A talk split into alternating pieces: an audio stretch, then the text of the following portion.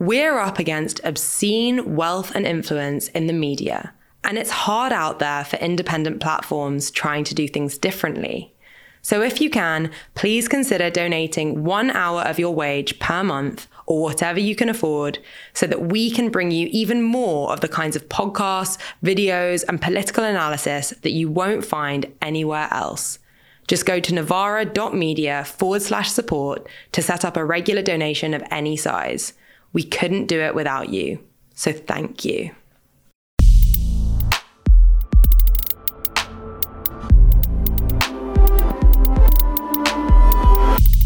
It's 2023, and everybody is an anti racist, including all of us here at Novara Media, to the likes of BlackRock and Walmart. But does that mean that the term no longer really means anything? And could some forms of anti racism actually be hindering us addressing the problem of racism? And that's the thesis of my guest today. Arun Kundnani is the author of The Muslims Are Coming. He has a new book out now. And he thinks that you can't have a meaningful anti racism unless you accompany it with anti capitalism. Arun, welcome to Downstream. Thank you very much. For our audience, it is Arun, isn't it?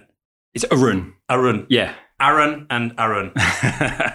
we were talking just before the show, actually, how um, you wanted it to be pronounced properly after about 25 because most people kind of couldn't. They most people pronounced your name like they pronounced my name, right? during your childhood. Yeah, well, like when I turned up to school for the first time at aged five, um, you know, I'm saying, "Oh, hi, my name's Arun," and they're like, "Aaron." I'm like, "No, Arun, Aaron," and we go back and forth a little, and I'm like, "All right, whatever, Aaron." So when I was, you know, right through school, everyone called me Aaron. Come home, my parents called me Aaron.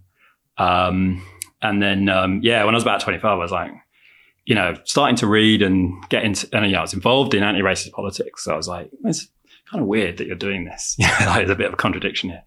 So um, I started, I started to new people that I met had always introduced myself as Aaron. I'd let my older friends continue to call me Aaron, which they, you know, some of them still do. And I don't, it doesn't bother me, but I do think it's an opportunity to kind of do something in, in on that level when when it's new people that you meet.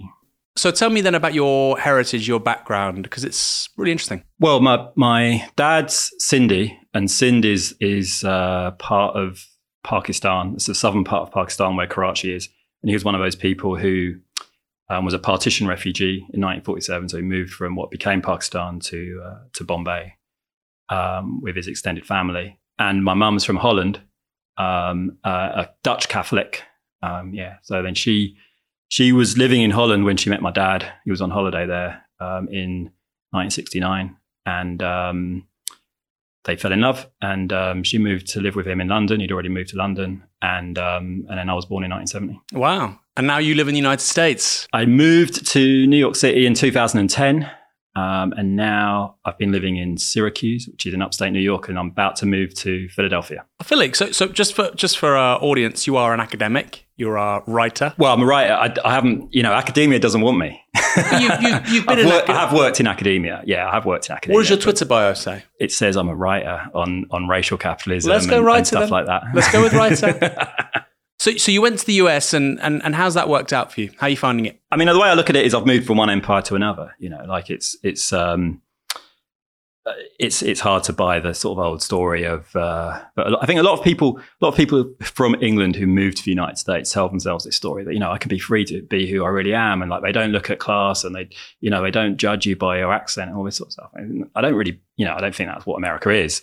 Um, and um, so, you know, it, I feel like moving from London to New York City is is those are probably the two cities in the world of like major world cities that are the most similar. They both work in very similar ways. It didn't feel like a you know like a leap into some cultural different thing. You know, um, there's a different. There is you know all the usual things, a different sense of humor, and the difference. You know, difference for South Asians is significant because the United States um, immigration policy around South Asians is is not about you know what our history was of, of bringing South Asians into Britain uh, from a you know from a long history of colonialism, then bringing them in to do jobs that other people didn't want to do originally. Um, whereas in America, it's like bringing the PhDs after 1965, um, and so it's you know it's a different story by and large.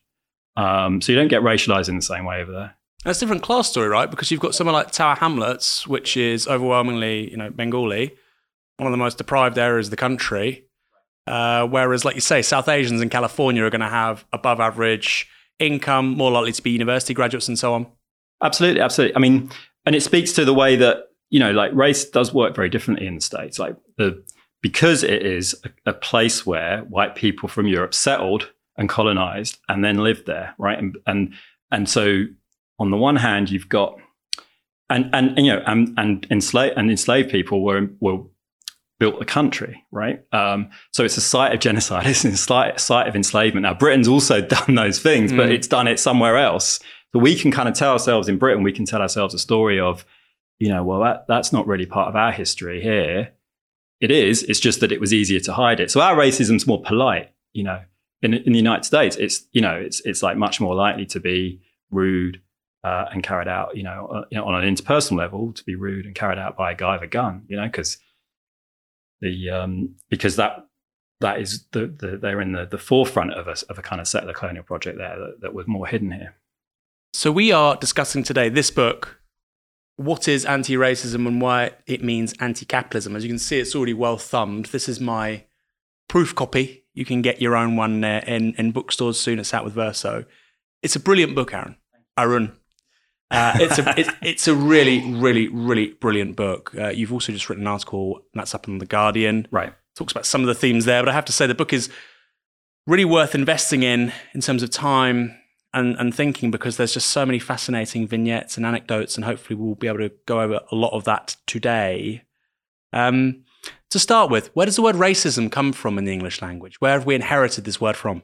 Yeah, so so you know, it's it's not as old as you might expect, right? And really, it starts to get used regularly only in the 1930s. And the actual origin of it in that moment is um, a guy called Magnus Hirschfeld, who's um, German, Jewish, gay, uh, gay rights campaigner, um, and and a, a, sexologist. He established an institute of sexology, and he's actually the person who comes up with the term transvestite, and you know that's one of the things he's researching.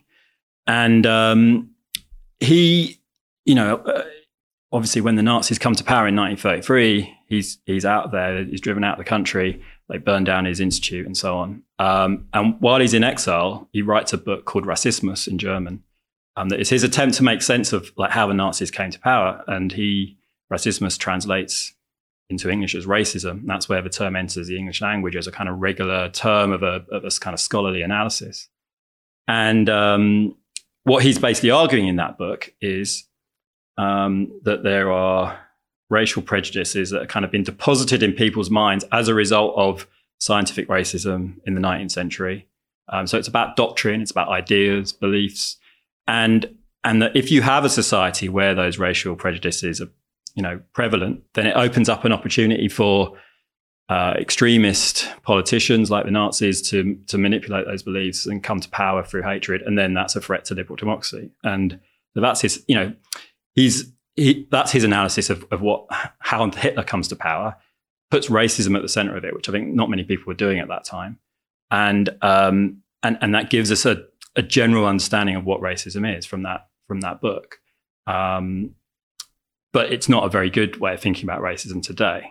We'll talk about that more in a moment. Yeah. So, what, what, was the conventional account then for the rise of Hitler at the time? Because obviously, for us, it seems quite obvious that a big part of this was a form of racial superiority um, among white Germans uh, that they hold over yeah. other sort of non-Germans, according yeah. to the, the Third Reich. So, how at the time did the French and the British, and I mean, of course, you know, mainstream thinking, not you know yeah, yeah, yeah, yeah, So, so I think you know, like he's he's early early into this, right? So you know, he's writing this book in in kind of the mid 1930s. It's translated um, in uh, 1938, right? So, um, you know, I think ideas are still forming all across the board in terms of like how to make sense of it. But I think two, you know, two alternative ideas that would have been floating around at the time would have been um, that this is this is a, a, an immediate result of the um, the, the kind of uh, overly cruel um, effects of the you know the Versailles Treaty, right? And so it's not it's it's kind of moving away from ideology to thinking about a very specific kind of recent history,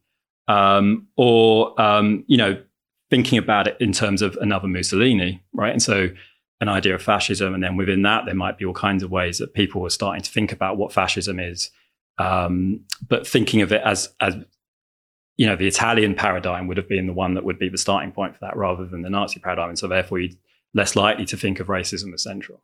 Because there's a lot of scholars and, and thinkers and writers, and we'll talk about this later on, who draw clear analogies and equivalences between the rise of fascism, particularly in Germany, and the British Empire.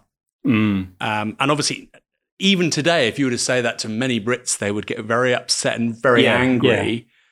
Uh, but that's the other kind of anti racism we'll talk about more in a moment.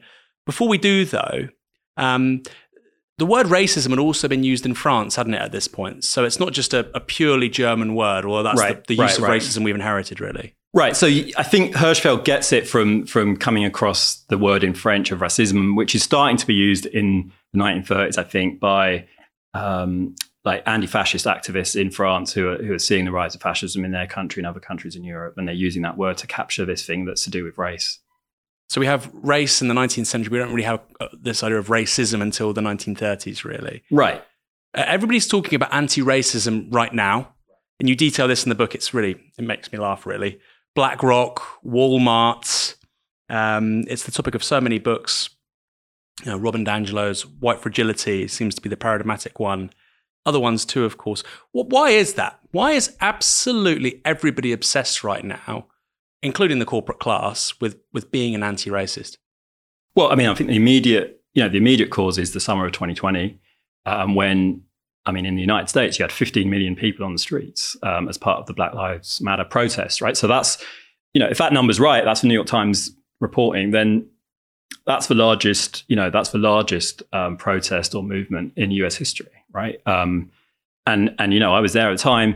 If you go, you know, I mean, my impression of it was um, that that number was would have been right, um, uh, and the average age would have been something like 16 years old, Wow. and and you know, 16 year old kids running around, um, taking over streets using apps that I haven't even heard of to organize themselves, um, and it was incredibly powerful. And um, you know, Monmouth University did a survey um, that summer saying, um, you know, what do you think about these protests? What's legitimate? And the, you know, the majority of people in the United States um, said that burning down of a police station in Minneapolis, which is one of the things that protesters did, that was where George Floyd was killed.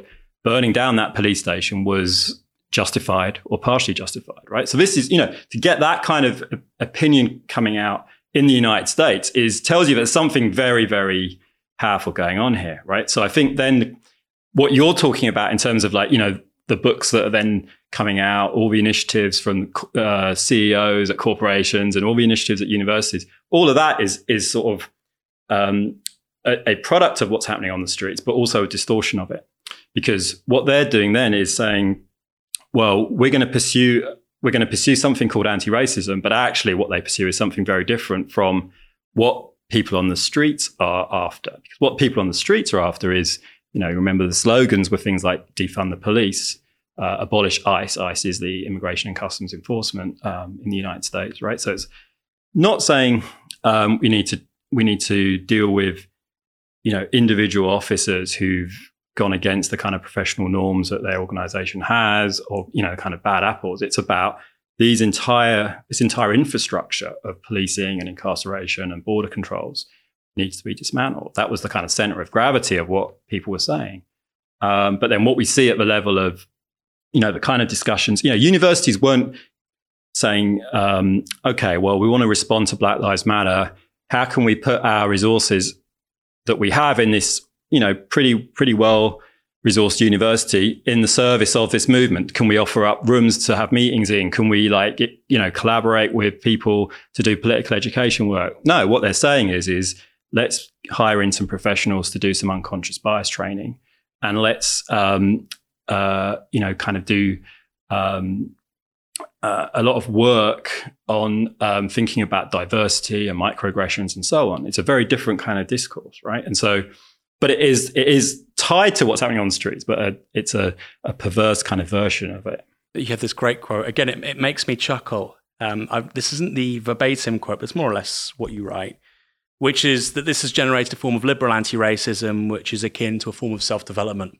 Yeah. And of course, I, have had that in my mind for so long, but just reading the examples you give of, of BlackRock and Walmart and various initiatives. Yeah. Should we look at some of this stuff as basically an extension of a self help genre? I think so. I mean, I think, um, you know, this, so I think the way that um, a lot of this stuff operates is, you know, there's the podcast, there's the books, there's the, um, you know, at one point there was even a, an outfit that was saying you could pay like two hundred dollars and you do an anti-racist dinner party and you sit around and you know you have um, a room of white people and then a uh, South Asian woman and a black woman at the other end of the table kind of berate the white people and and this is this is meant to be productive, right? And so and people paid for this. Yeah, quite a lot of money quite a lot of money for that. For that, so yeah. With so, Novara, we should diversify. That's another revenue stream. Sorry. Yeah, another meaning of diversify. Yeah. But yeah, but like the, um, you know, so so, I think I think there is a large part of it that is um, about uh, this idea that white people kind of have something inside them this unconscious bias that if we just work, if you know you as an individual just do the work that was the phrase right do the work you can bring this stuff out and make yourself a morally better person, right? Um, and um, so in that you know in that sense, it's it's um, it's got overlaps with self help, but it's got this strong moral element as well, you know. Um, and um, and and to me, that's that's just not that's a distraction at best, um, harmful in in a lot of ways as well, right? Um, we I can get into why, but like I, I just don't see what so if we're dealing, if we're talking about structural racism, right, which is what everyone, I mean, that was the phrase that everyone used, right? Structural racism or systemic racism. You got you know, Larry Fink, CEO of BlackRock, saying, yeah, let's take. He's using that phrase, systemic racism, right? Now, if it's, if you're seriously talking about taking on structural racism, it's not a thing that you're going to do by addressing your own individual prejudices, unconscious biases, attitudes, and so on right? The only way you break down structural racism is if you can build organizations, build collective power that that can deal with what is a power relationship and and counter that, right? And and start to dismantle these structures and build new social structures, right? That's that and so the question of of like where do individuals fit into that is a question, right? We need to figure that out. But it's not it, we never get to that point where we're getting individuals to reform themselves and then somehow then having done that they go on to to be part of some kind of collective power. That, that, never we never get to that point. We just get trapped in these in these kind of processes. And that tells me that the motivation is is not to make yourself into a better uh, member of some kind of organizational collective power. It's actually about you. There's something narcissistic about it mm. you know? It's centering white people. I mean yeah you could put it that way i mean if it, i mean if, that, if that's if you're saying that, like say, you say, doing the work, well, who's doing the work and to who? And it is like if, if we're going to accept this idea that it's a an, it's an extension of self development, and it sort of does feel like it's so. Yeah, I mean the way the um, you know one of the one of the really great um, kind of anti-racist thinkers that I, I draw on in the book is uh, Sivanandan, who was based in Britain for most of his life, and um, um, you know what the way he looked at this was, um, you know, yeah, like obviously there's something about you know as you as an in, individual white person like addressing your own prejudices right? And getting to the point where you've got rid of those right? But he called it potty training. What he meant is you've basically achieved the, the minimum level of an adult human being right? You can you, you know you can kind of operate now in the you know welcome welcome to humanity. Now you're able to talk to other human beings in a way where you're not being patronizing or prejudiced and you know like caught up in in this stuff right? That's great, but that's that's not um, that's that is just kind of at one side from the actual struggle that that we have right? Now, because that's about dealing with um, like the structures can operate irrespective of whether someone has individual prejudices or not. You know, like if you have a um, you know, if you have immigration officers carrying out a deportation, that immigration officer could have done a great job working on their unconscious biases and you know they really know how to use the right words to describe the poor guy that they're bundling in mm. a plane and, and like possibly sending to his death right they're still doing the deportation because that deportation isn't the result of even a lot of individual prejudices. It's the ro- result of the way that the whole global system of racial capitalism requires a certain kind of division of labor around the world and uses borders to uphold that right Well, unless we start to talk on that level, we're not getting anywhere. Mm. You know. Well, we'll talk about that more in a moment. I mean, the, the classic example for me here in recent British politics is with the Labour Party. And I know some people get upset with me for bashing the Labour Party so much, but I think it's particularly useful here because they claim and they aspire to uphold certain values, and sometimes they don't, you know, they don't live up to that. So you have this really funny example, not funny, it's tragic, frankly, of them blocking black socialists from standing for public office. But then at the same time, they have this, we have a program. And if you, you know, the Bernie Grant program, the leadership program, and we have unconscious bias training for all our staff at party headquarters, even though we've disproportionately laid off more people of color and we've disproportionately hired more white men. Right. That doesn't matter Right. because we've had the unconscious bias training and you know we, Right. we we've ticked the right boxes and so on and it does feel like and perhaps this is why i really like the book because it feels very fitting for the present moment that after covid and after blm it does feel like a big big section and they're very well-meaning people many of them Yeah. of, of the liberal intelligentsia, the liberal elite, the liberal establishment. They look at BLM, climate change, the LGBT stuff, and they say, okay, you know, our society and capitalism is changing.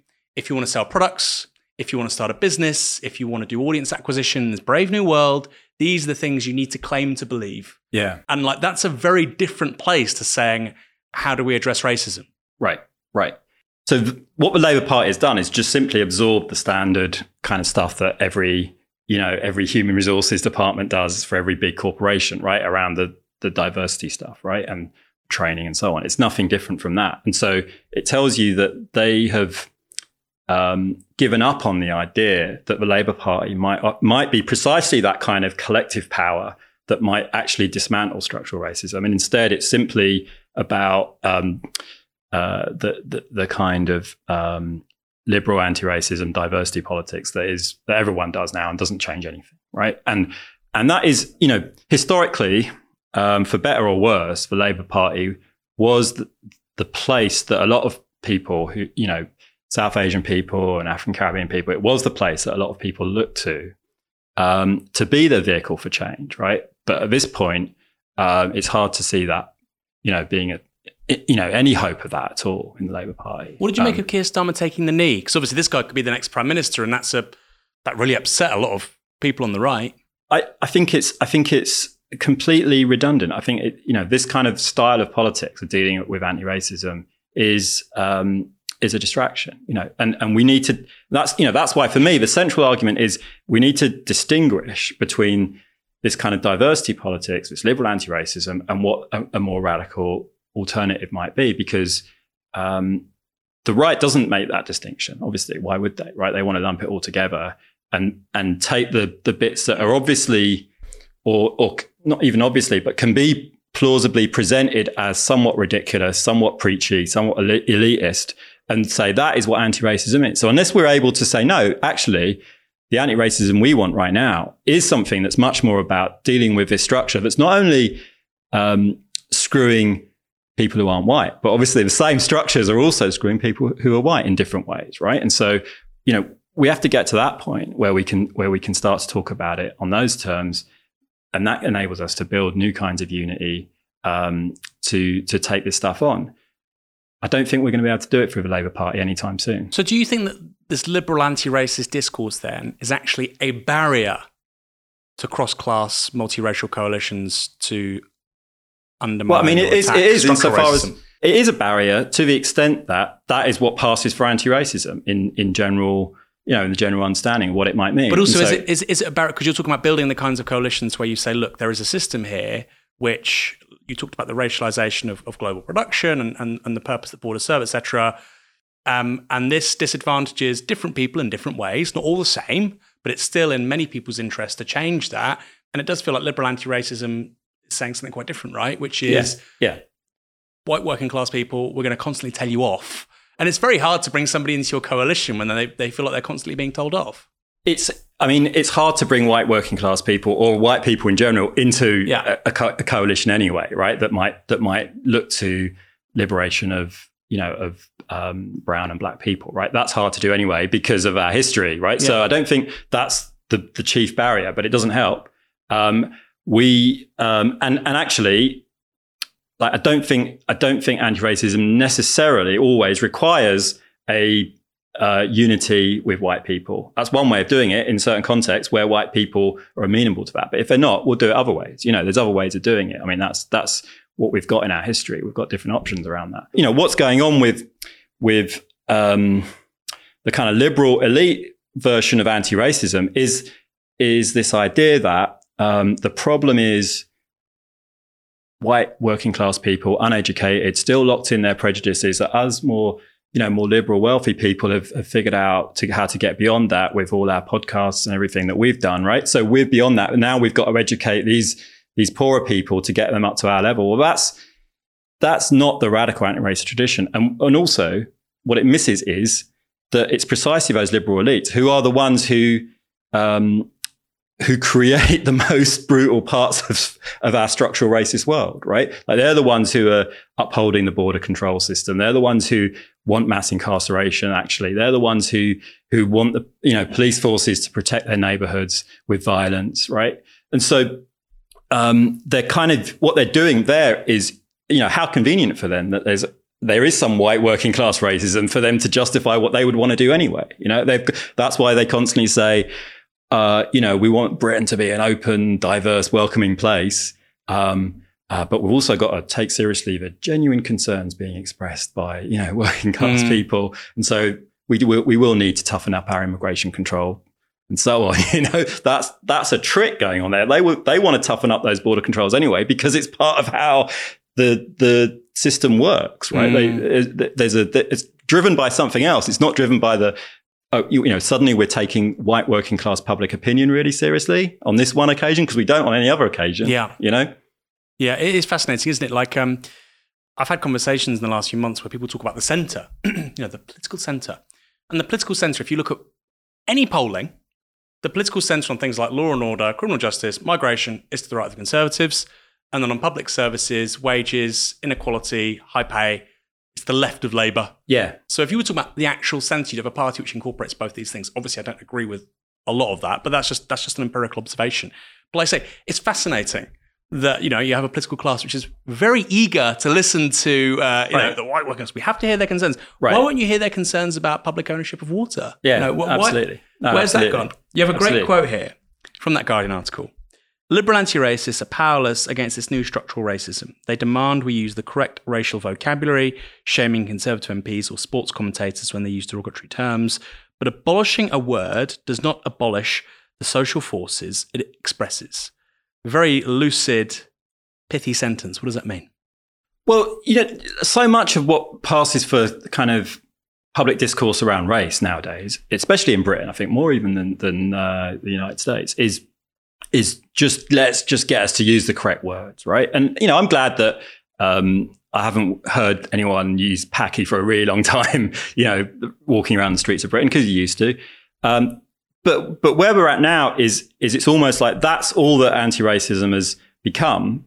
Um, and and it's this sense that if we can just get that right, then everything, you know, all all the other problems can kind of start to fall into place. And the and what what's happened is is that we've just we've just found ways for the for the kind of deep structural inequalities to continue even when we aren't being abused you know? Because they don't work through the constant need to assert racial superiority in that explicit way anymore. They work through um, kind of more abstract market processes or they work through what are presented as race neutral um, you know infrastructures like like policing, like borders, like the military, uh, like prisons, and so on, right? And so, you, with all of that stuff in place, they don't need to be, um, you know, uh, uh, doing the kind of stuff that I grew up with of, of the abuse on the streets and stuff like that to keep the system going. They don't need that anymore. And there's this shift as well, which you illuminate uh, between racial distinctions have now become cultural distinctions. So, and, and you hear this all the time, you know, we, we don't share the same culture as these people coming from Afghanistan and Iran and so on and so forth. To some extent, it's true, but then you could equally say, well, you know, an affluent Tory voter in the southeast of England doesn't really share much culturally with a working class Glaswegian from Easterhouse, where the average life expectancy is 60.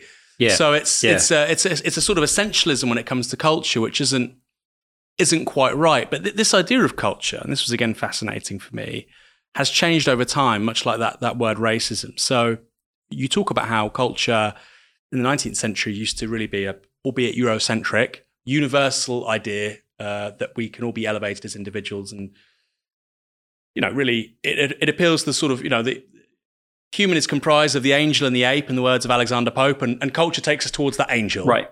and and what you're saying happens in the sort of 19th, early 20th centuries with colonialism is that actually culture becomes a new vehicle for um, really enveloping um, what were previously racial differences, and we get cultural relativism as a as a result. Can you talk about that? Yeah, so you know, this is really um, what comes out of thinkers like Franz Boas and Ruth Benedict in the United States, anthropologists who, um, kind of in the first few decades of the 20th century, are starting to question that kind of 19th century thinking that there's this kind of hierarchy of civilization, you know, with with white people at the top, and that is also a cultural hierarchy in the sense you just described. That you know, at the top we have culture, we you know we we, and at the bottom it's kind of primitivism, that kind of thing.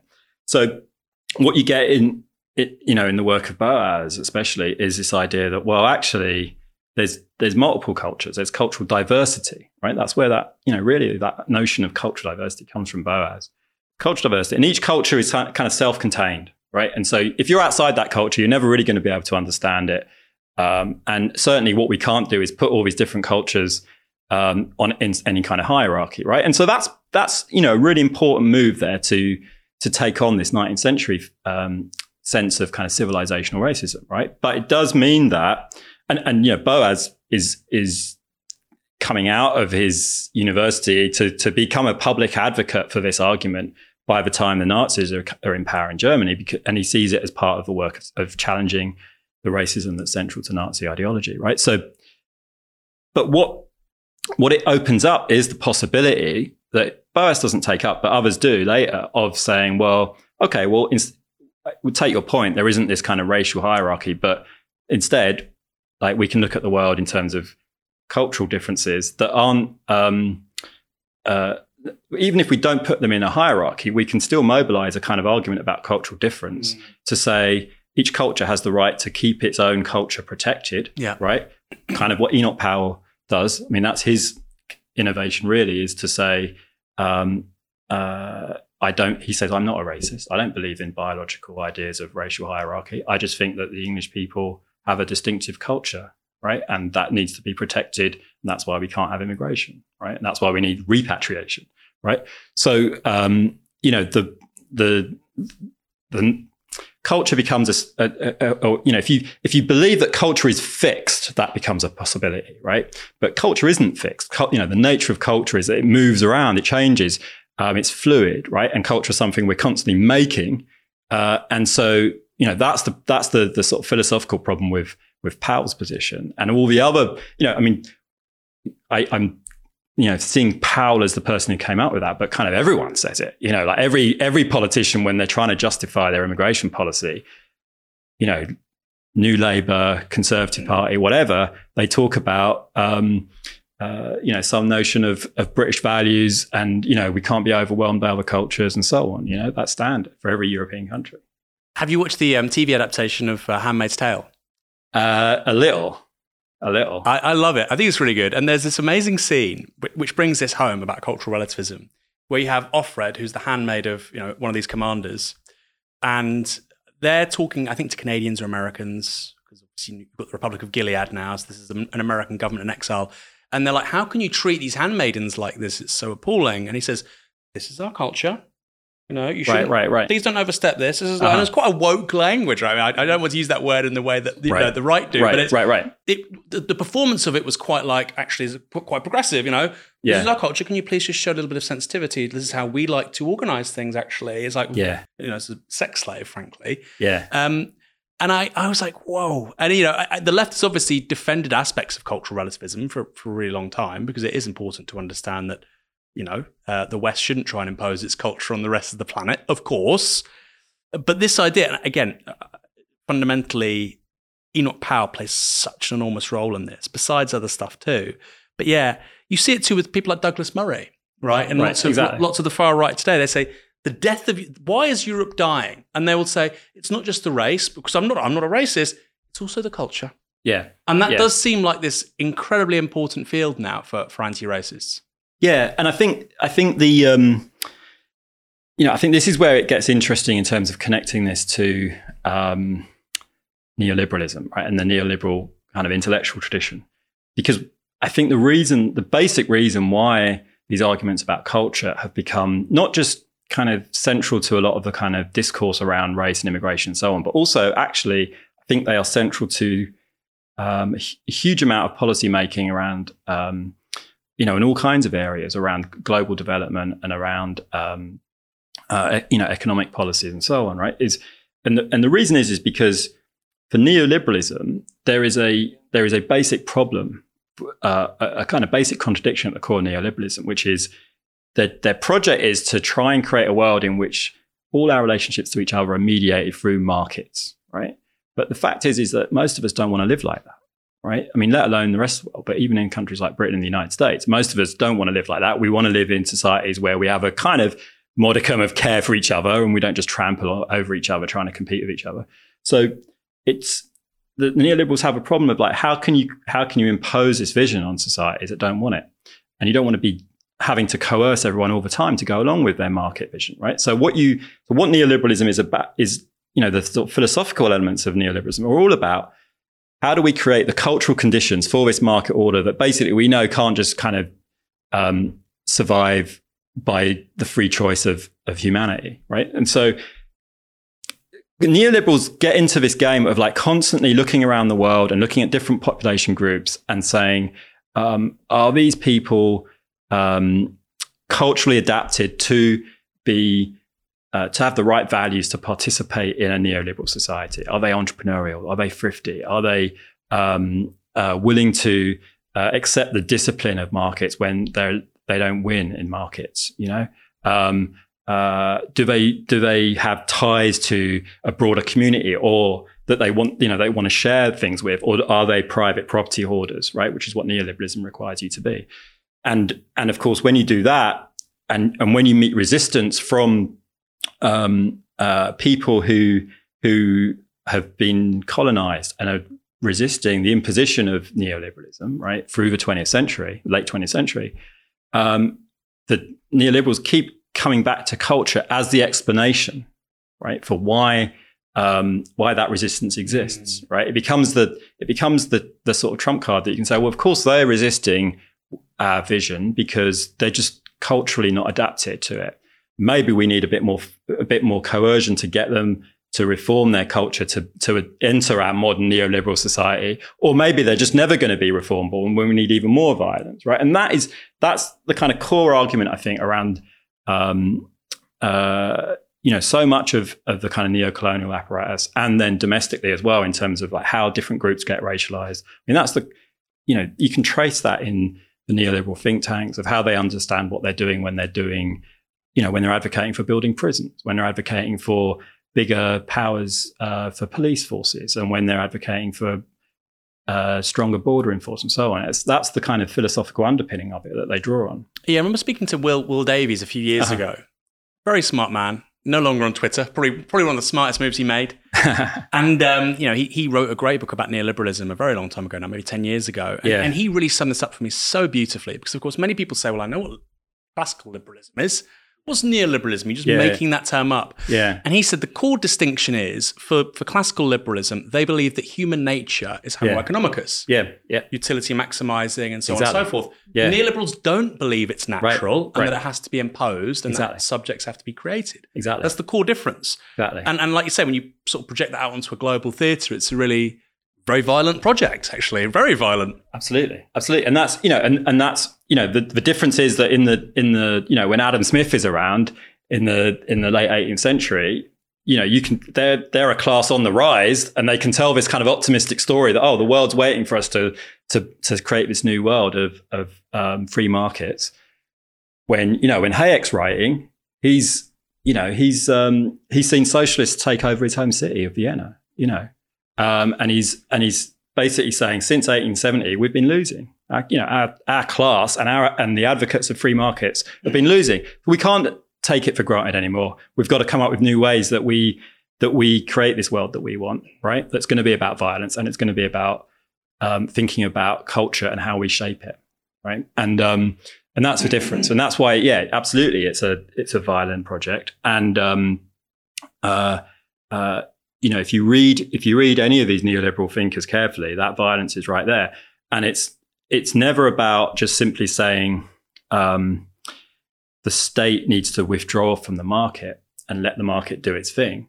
It's about saying the state needs to constantly supervise to ensure that these rules of competition that they believe in are followed because they won't be if you just sit back. Mm. People don't want to live like that. So let's go back to this idea of diversity. And you draw an interesting genesis for it with the Indian Mutiny, which is what, the 1850s? 1857, yeah. Yeah. How does that work? Well, so, you know, you've got um, you've got this situation where Britain's colonized India. It's extracting all this wealth. That's why it's colonized India. Um, and uh, and you get the 1857 uprising, which um, you know is is violent on both sides, um, and it throws the British right.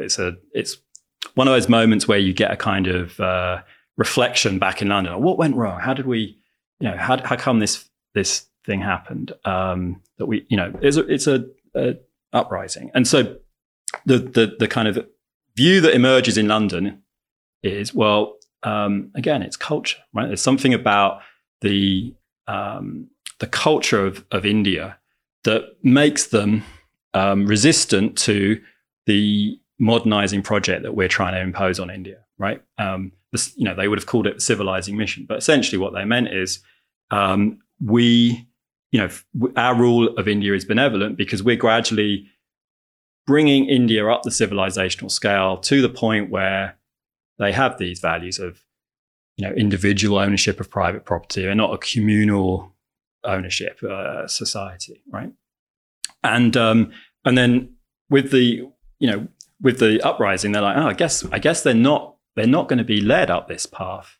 um, we're, we're not going to be able to kind of force this transformation on, on indian society that we wanted we're going to have to find a new way of ruling so that we can continue to extract wealth but without pushing them down this path that they don't want to go so they come up with this idea of let's get um, uh, a really detailed kind of survey of the different cultural, the different cultures in, in, in the Indian population. Let's map them all out.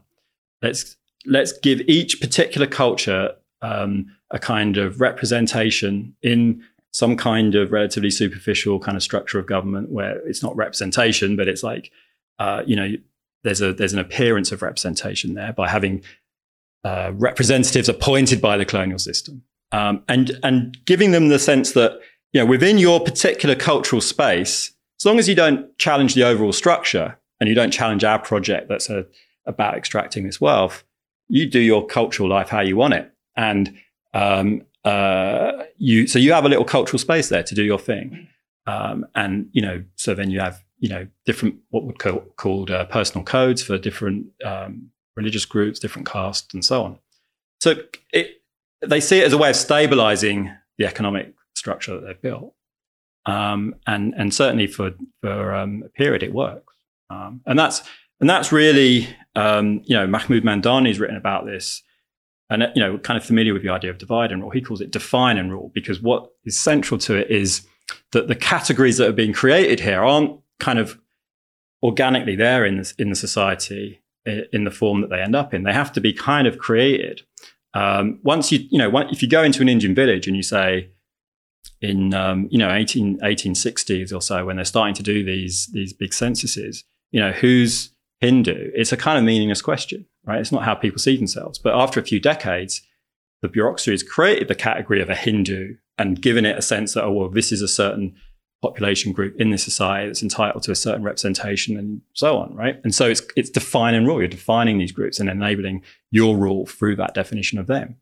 Um, and that's that's that's where we, you know, there is a line from that through to um, you know, because the same bureaucrats who were running that system, then when you start to get um, you know, 1950s, 1960s, um, people coming to Britain from South Asia, the same categories are then applied, and the same bureaucrats are coming home and running the local authority with the same ideas, you know, around, oh, well, we'll need some multicultural representation here. I mean, even the fact that, you know, we call people Asians comes, that's a term that's come back from uh, British colonialism in, in Africa, you know, where the term Asians comes from. So, um, you know, and that's, there's, so there's a line straight up to today and how we think about diversity in Britain today. Because, of course, in the US, when you say Asian, it, it generally means East Asian. Yeah, exactly. Generally, yeah, I mean, yeah, yeah, yeah, these are generalizations. Yeah, yeah. Whereas here it means South Asian. Absolutely. And, and this is where we get the dreaded quote unquote community leader. Um, Right, right. And, and communities. Yeah. I remember once I was saying to my dad, I think I said the word Iranian community. And he said, son, we don't have a community. We all hate each other. Which I really liked. And, you know, and I thought it was really funny. But Yeah, I, I yeah, think this is such an oppressive word for people from minorities in this country. Obviously, we have a white majority. And I think that the fact that everybody in this country who's not white British has to be sectioned into this little cubbyhole. Oh, you're Jewish, you're Iranian, you know, uh, you're West Indian, etc., etc. These are your communities, and ergo, these are your community leaders. Mm, Well, hold on. I thought, hold on. I thought we were a democracy, one person, one vote. mm, I thought we believed in civil liberties and you mm. care about the mm. sanctity of the individual. But now you're saying, actually, on the mm. basis of people's color or heritage, this person represents them. And it, it just seems so at odds with democracy. And it's one of those things where someone on the right will mock it and they'll say, well, this is a left wing idea, obviously, community, community leaders who voted for them. Well, actually, no, this is an inheritance from, from colonialism, frankly. Yeah, and you know, I don't think we've ever had. I mean, we've rarely had community leaders. What we've had is people that have been appointed to pretend to represent us, right? I mean, I think I think it'd be nice to have community leaders, which would mean, um, you know, people who perhaps are you know local councillors, people in elected office who. Um, or even people who emerge organically through through some kind of community struggle and and become prominent, um, who who genuinely advocate for the rights of um, people racialized into that community, right? I mean, that would be great. But it, it very what you typically what the community leader is is someone who um, it presents to the community what is required of them by the system, Yeah. right? And so that's a different thing. You know, um, one of the people I write about in the book is um, Jamil Al-Amin, formerly H. Rap Brown, who was one of the leaders of the Black Power movement in late late 1960s and so on. And um, so he's someone who, you know, in the early 60s is is involved in Alabama and Mississippi doing um, organizing for the voting rights, right? To get um, black people in those states the right to vote in order that then they can elect black people to office, political office in those states, and then bring about some kind of transformation in the in the lives of those people. And doing that work meant you could get killed, right? So he's putting his life on the line for that cause. By the end of the 1960s, he's saying the only reason to get you know um, a black person elected as mayor in in an American city, which is starting to happen by then, um, the only point in doing that is if that mayor is willing to basically dismantle things from his office, right, and bring it down. Uh, so, um, you know, I think that's the correct analysis, right? Is like there's no, there's nothing inherently valuable in um, having, um, you know, having our people in in office, being community, so-called community leaders, being representatives. Nothing inherently valuable in that, unless they are actually um, willing to to um, serve that community by bringing down the structures that are oppressing them. You mentioned prisons a moment ago, um, and the and the role they play in this kind of reforging of society after the 1970s, um, and actually, in, in, in your words, sort of quashing revolutionary sentiments. We'll, we'll talk about them more in a moment. Um, and I think most people will be aware of the tremendous increase in the prison population in the United States. But one thing in particular, and maybe let's start with this, is the role of solitary confinement in what, what are called supermax prisons Right. which don't previously exist, and now there's lots of them. And I think today, I mean, this- maybe you, you were writing this at the time, I'm sure it's more or less the same now. Around 80,000 people are in solitary confinement in the United States, these supermax style prisons. So, where does this come from? What drives the rise, in particular, of supermax prisons? Yeah. So you know, the first thing to say is is um, you know this kind of term solitary confinement is it kind of makes it hard to see what really that feels like, right? So what you're talking about is is isolating people, um, you know, often for like 24, 23 hours a day.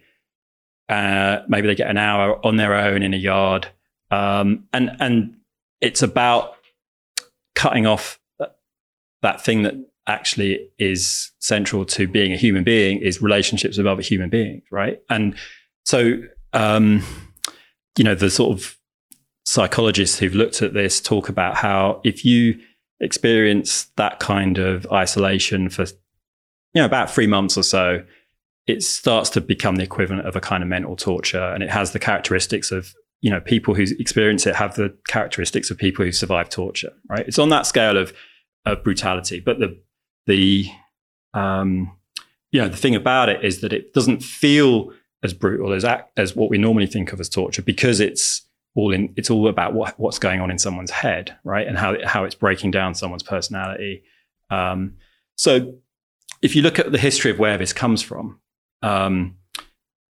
essentially it comes out of some, of experiments that were started in the United States um, in the in the early 60s where um, psychologists who were working with the Federal Bureau of Prisons were looking at um, people who had come back from imprisonment um, in um, in China or in uh, in North Korea, and and were and had started to come up with an, who, who were Americans who, who were Americans, fighting yeah, exactly, who'd been prisoners of war or whatever, um, and um, and and starting to to imagine to i mean it, wasn't an accurate portrayal of what their experience really was but they started to come up with these ideas actually what was going on there was kind of communist brainwashing right?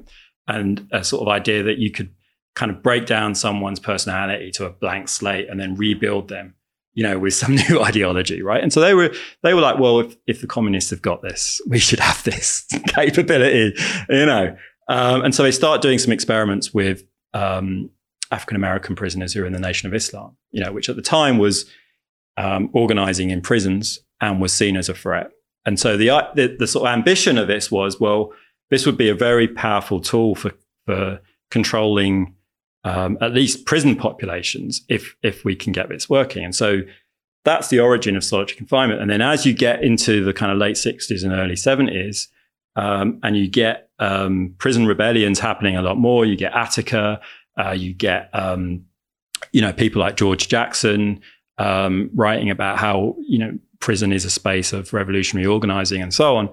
Um, uh, they they start to build more and more of these units um, that began as this kind of psychological experiment to um, isolate people and um, you know attempt to essentially remold them through this practice uh, into compliant prisons, right? And so by the time you get to um, you know, the end of the 20th century, you have, I mean, this thing's expanded massively in proportion to the expansion of mass incarceration itself, um, you know, which also dramatically increases. We've got supermax prisons and we've got really a form of mass torture being inflicted on tens of thousands of people constantly. And this is an inheritance from the Cold War. Absolutely. Right. That's extraordinary. Right. And then with the war on terror, it's globalized, right? I mean, that's that's the model that then you get deployed to Guantanamo, Abu Ghraib, Bagram, and so on. You know, um, as well as um, I mean, it, it, you know, as well as a lot of other places. It's it's a it's a very widespread phenomenon. It's a technology that's been exported around the world. Final question, mm-hmm. and again, this was really fascinating for me. Was um, Enoch Powell and his journey from being somebody who you know supported imperial preference and the empire becoming a neoliberal. Mm. Uh, so, can you explain this a little bit? Because it's fascinating. Yeah. So, Enoch Powell was a, an enthusiast for the British Empire and was a intelligence officer in India. You know, a military intelligence officer. Kind of one of the bureaucrats administering the imperial project through um, the 1940s, and um, and then you know, 1947, when India liberates itself and, and, Pakistan liberates itself, he has this kind of personal crisis. And he's like talked about this in interviews. He's sitting on the streets of London in the middle, right through the night. He won't go to sleep, just like, what happened? Like, what happened? You know, like, can't believe this thing that I had so much uh, faith in, that was so much a part of my identity, has been taken away from me, right? So he goes through the next few decades trying to figure out, like, what to, like, how to rethink really what is England's identity if it isn't the empire? You know, that's that's the question for him, right? And um, and he's also knocking about with the newly formed Institute of Economic Affairs, right, which is the first neoliberal think tank, um, kind of formed um, at the instigation of Hayek in London. Um, and the Institute of Economic Affairs have more or less recruited Powell to be their advocate in Parliament, right? And he's starting to think there's something in this idea that that um, you know that's coming from Hayek that you could actually organize society as this big kind of um, uh, free market system, which removes um, the constant responsibility of politicians to have to think about um, how are the economic resources of a society going to be distributed? It doesn't become a problem anymore. You just leave it to the market, right? The market decides, right? And he likes that idea because it um, it seems to him to offer a new way of thinking about um, how to re-energize England, right? And he gets this idea that there's before the empire there was a kind of spirit in England of of um, kind of entrepreneurialism, individual kind of get up and go, you know, like um, kind of a kind of um, national character that he thinks actually got lost in the Imperial Project because the Imperial Project made it too easy for Britain. Right, it didn't have to compete as hard. It was it was it became kind of lazy, right? And so the the the process he goes through is a kind of a rethinking of empire as actually this kind of interlude in a longer history of English identity that was actually a mistake for England, right? Because because of that kind of uh, effect it had culturally on on the English character. So he sees the market as a way to bring back that character of you know that competitiveness is going to is going to bring us back to really being having to be much more agile, think on our feet, create new things, be entrepreneurial, be thrifty, be adventurous, right? Um, and so he's a neoliberal. Um, he doesn't want the Commonwealth anymore at that point because the Commonwealth feels to him like another way to create these kind of protections for British industry, shielding it from the competition he feels it needs. And then um, his he and so then when he thinks about well, what would it look like to implement this political project as a conservative government because he's you know he's been a minister in conservative government. Um, he understands that it's going to he's going to he's going against the grain of everything that, about British politics at that point. You know, where you've got trade unions, you know, in and out of Downing Street every every week negotiating prices and wages and so on, and that's the standard way of doing things. Unions aren't you know what they have been since the 1980s as this kind of dangerous thing in society. They're part of the way the system runs, right? And so we, he understands that he's going to have to get rid of unions. He's going to have to kind of go to war against the working class, as it, as or at least organized labor, as as it's been understood at that time. Um, and he's and he's so he needs some way to be able to present this to working class people as, as in their interests, right? And so tries out various versions of, of talking about patriotism and so on to try and create this kind of sense of working class nationalism that's going to be the underpinnings of the neoliberal project that he envisages. Um, and then when he when he um, starts talking about race in this story is when he becomes um, he starts to see that there's a there's a, a, way for him to use race to really do this right and so he um, starts to make the argument that precisely because Britain is is bringing in workers from the Caribbean and bringing workers from South Asia who have a different culture that they're not going to be able to sign up to this um, uh, this kind of idea of Englishness that he's he's developing, um, because for him, the, you know, as he puts it, um, skin color is like a uniform. It's like a, it's not you know it's it's very relevant to your kind of cultural identity for him, right?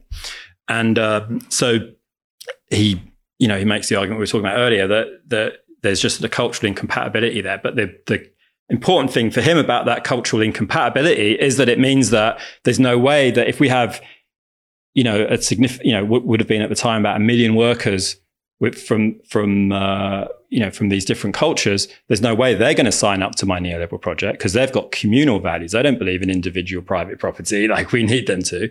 And if they're in, the working class, they're going to start influencing white workers to think like that as well. And they're going to be this constant kind of limit on what we're able to achieve for neoliberalism. So there's a direct relationship between him arguing for the basically the ethnic cleansing of Britain and removing a million people of color from Britain and the neoliberal project that he's starting to um, advocate for, you know, and he is basically Britain's first, you know, neoliberal, um, certainly first neoliberal in parliament in, in Britain. So his opposition to, to, to brown and black people is fundamentally because they are an obstruction to the the construction of a of a market society. Absolutely.